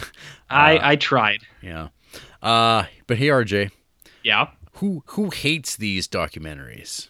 probably a few people. As far as salesman goes, Zach Morris, half Hmm. a star. The only thing worse than being pitched to by scummy salesmen, watching it over and over. Uh, that's pretty uh pretty hot talk for some guy who has Split in his favorite movies. Oh shit. Uh huh. Yeah, that's right. Split fuck him. split more like shit. Take that, M Night Shyamalan. and Zach. Uh Yeah. Bob gave this movie Salesman one star. Hmm. And he writes lengthily Salesman is a documentary about four guys who are trying to sell Bibles to lower income families in New England and Florida. There's also a scene from a sales meeting in Chicago. The documentary focuses on the Badger, a guy who's struggling to make a sale. I drifted back and forth through four phases while watching. One phase was curiosity, watching these people from a different era and soaking in their interactions as well as the climate. The second phase was boredom. You can only listen to them complain about dips and quads or recite the same lyric from If I Were a Rich Man for so long. The third, the third phase was humor, laughing at things not meant as funny. Uh, a Bible like that will build up a heritage in the home. Well, I, for one, will triple my production for the year of 67. And the fourth phase was pain at the awkward conversations between would be customers and these salesmen. I know we're supposed to feel for them, but I don't sympathize with or romanticize sales, let alone cold calling, especially when it starts feeling like an early precursor to multi level marketing. Worst hmm. job I ever had was telemarketing, and I only worked in it for a few days. What a world. If I were to criticize this on its merits as art or on its cultural value, I'd likely give it a higher score, but as a movie fan, watching for enjoyment, I would not call this worth the time. I watch it because I'm looking forward to seeing it spoofed by Seth Meyers in documentary now. You know, I'm actually kind of on board with uh with this guy's review here of uh, Salesman. But would you say Um, that it's a one star movie? No, I would. I think that's not fair. But Yeah. uh, this guy's kind of all over the place. Uh, he's got a five star pick, uh, like a Jarrett pick, Happiness, Yeah. and he's got a five star RJ pick in uh, Batman v Superman: Dawn of Justice. What? So, uh, oh, boy. Dude's all over the place. Wow, Dude's all over the place. Uh, and as far as uh, old Grey Gardens go, uh, Sha Wajing, half Mm-hmm. a star. The first 30 minutes are interesting, but by the end, it's just two regretful old ladies bickering. They're not wrong. Words right out of my mouth. Uh, yeah. Um, they like Empire Strikes Back. Yeah. Could you have guessed? Don't don't we all? Yeah. Uh, Neo Anderson. That's some uh, some Matrix references hey, there I was for gonna. ya. You want to guess what their number one favorite film is? The Matrix. Yes, it is. half a star. This is the shittest film I've ever seen in my life. Shit ass documentary. Literally wanted to die watching this. If this has a fucking 3.9, anything is possible. Only gets a 0.5 for somehow managing to get even one star from fucking esoteric, shitty, edgy critics. This is mm. shit. Don't watch it. Seriously, save yourself. Emoji movie is better. I'm not kidding. And yes, I appreciate good film. This is not good. Stop trying to make it good. I tried so hard to understand and enjoy, but you can't. It's impossible. But this movie making this score isn't so. Fuck. She also sounds like JFK. Um, this person says they appreciate good film. Hey, Such as? such as The King's Speech, five stars. Guardians of the Galaxy 2, five stars. Uh, King Arthur, uh, Legend of the Sword, one of my favorite movies, five stars. Uh, the Pursuit of Happiness, Spider Man Homecoming, Get Smart. What? Five star, five star, five star. Nobody thinks those are that's a five star movie. Yeah, this person's a liar. Uh, they have Lawrence of Arabia in their favorite films, which I, f- I feel like is a come on. Like they're they're not really liking that movie. Lindsay Wilson, one star. Thanks. I hate it. Uh, that's pretty good. I liked uh, oh I like that other guy when he called it shit ass. I thought that was funny. Yeah, I, I do like that. It's not the shittiest film I've ever seen. It's the shittest.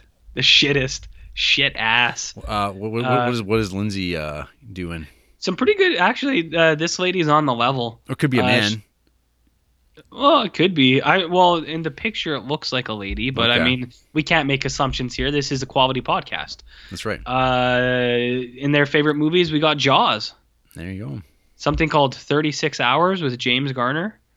Cape Huh. Fear with Gregory Peck. Whoa, And The Great Escape uh, with your buddy Steve McQueen. gross. That movie's not good. Yeah, they got good movies in here though. Like uh, your your favorite movie, West Side Story, and uh, my favorite movie, Monsters Inc. hmm So uh, yeah, this lady or uh, non-gender, um, non-binary, whatever, wh- however they identify, they ha- they like some good movies. Outstanding. Yep. Well, there, there's the, well, there's your hate this week. Um, yeah, I, I like that salesman. Uh, Grey Gardens um, is everything I kind of thought it was going to be. Um, it's funny we uh we flipped on this one, flipped on it, and you didn't, you, and you like the second movie more than the first this time. which never ever happens. So you you guys remember this? This is the one time it happened. Yeah. Well, I think that's that, RJ. We did it. We gave them Yeah. what they want. Who Them, who who is this them? our patrons, Oh, our we don't have- listeners. we don't have any patrons. Well, we got some. We got like uh, I don't know. After the break, I'm to sell RJ a Bible, a good one. the best. It'll be blank, and you can use it to burn to keep yourself warm. Ugh.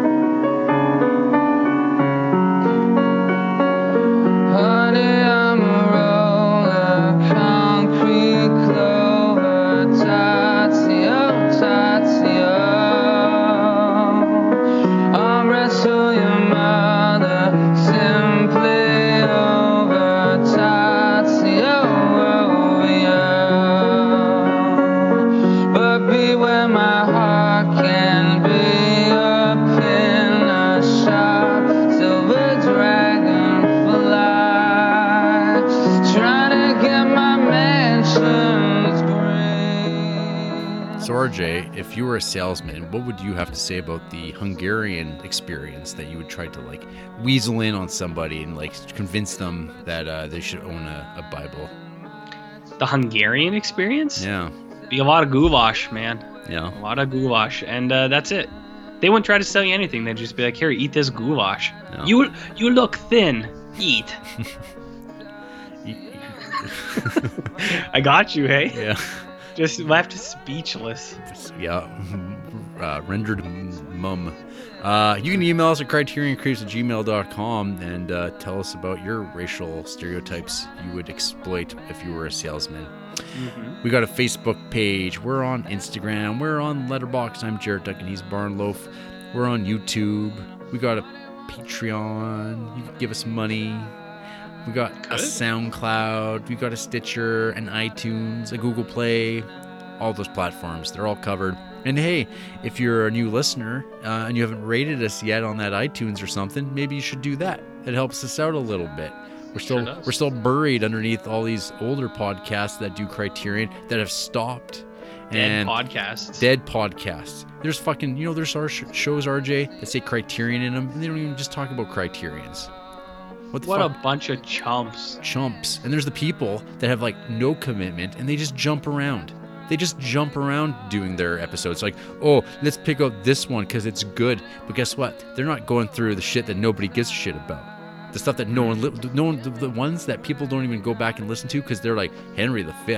Who cares about that grandpa movie? And they're right to think that. But guess what? We did it.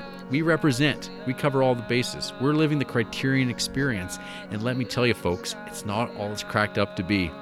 It's a No. dark, lonely experience. Uh, I think in the preamble we described uh, we described it as living forever in eternal pain. That's right. It's like a, Careful what you yeah, wish for, Nail, guys. nails through the cock all the time. Uh, you're watching too much hardcore porn, dude. Uh, Next week, we're taking the week off. Are we? Yeah, we're taking the week off. RJ's Okay. busy. I can't make it work any other day. Uh, I and actually am. the, and the big problem there, uh, I mean, beyond you being an unreliable piece of shit, Mm. is that uh, we've got a big fucking affair ahead of us. We got we got Spine 124, and that there is the Carl Theodor Dreyer collection. And guess what, Mhm. RJ? That motherfucker is made up of four goddamn films. Four. I just want to. I just want. I know no one listens to this, but I just want to uh, acknowledge that you, you you're bl- take giving me the blame for this. Uh, there's one day next week I cannot podcast. The other six are open, so you guys figure out who. Uh, you figure out who really pushed things back a week. Mm-hmm. Uh huh. We got in the week after that though, because we're Yeah. we're gonna be doing our homework. We're gonna Okay. we're gonna watch a whole bunch of movies, or maybe not. Maybe this is it. Maybe This there's no more. it. Maybe there's no more episodes. Who knows? Maybe. We got because it's gonna be uh, Spines 125 and 126. Carl Theodor Dreyer's Day of Wrath from 1943 and Ordet from 1955. Is that good? Uh, it's been I've seen both those movies, I, unlike Yeah. the other two, and uh, I remember these movies being pretty fucking good. So I'm a little stoked about watching them again, seeing how they hold up. Um, this is uh the guy who made uh all time creep, isn't it? Our number Yeah, one pick. It sure is. Yeah, this is cool. I'm into this. Yeah. Uh, yeah, I'll be dusting off that big box that I've got of this because it's out Hey. of print. You should uh, sling that bad boy my way. Um, pass. Figure it out. Oh, you can watch all this. right. You can figure. You can watch these subtitled movies on your laptop. I think a couple of them are on Kanopy Well, actually. that would be good. Yeah. So yeah, uh, if we record something next week, you're gonna find out. But uh, at this time, I don't think it's happening. But you don't pay Mhm. us anything anyways, except for those who do, and we love you. But the rest Yeah, of those you- guys are cool. The rest of you crumb bums, eat it. We'll be back in two weeks. Good night. Ooh.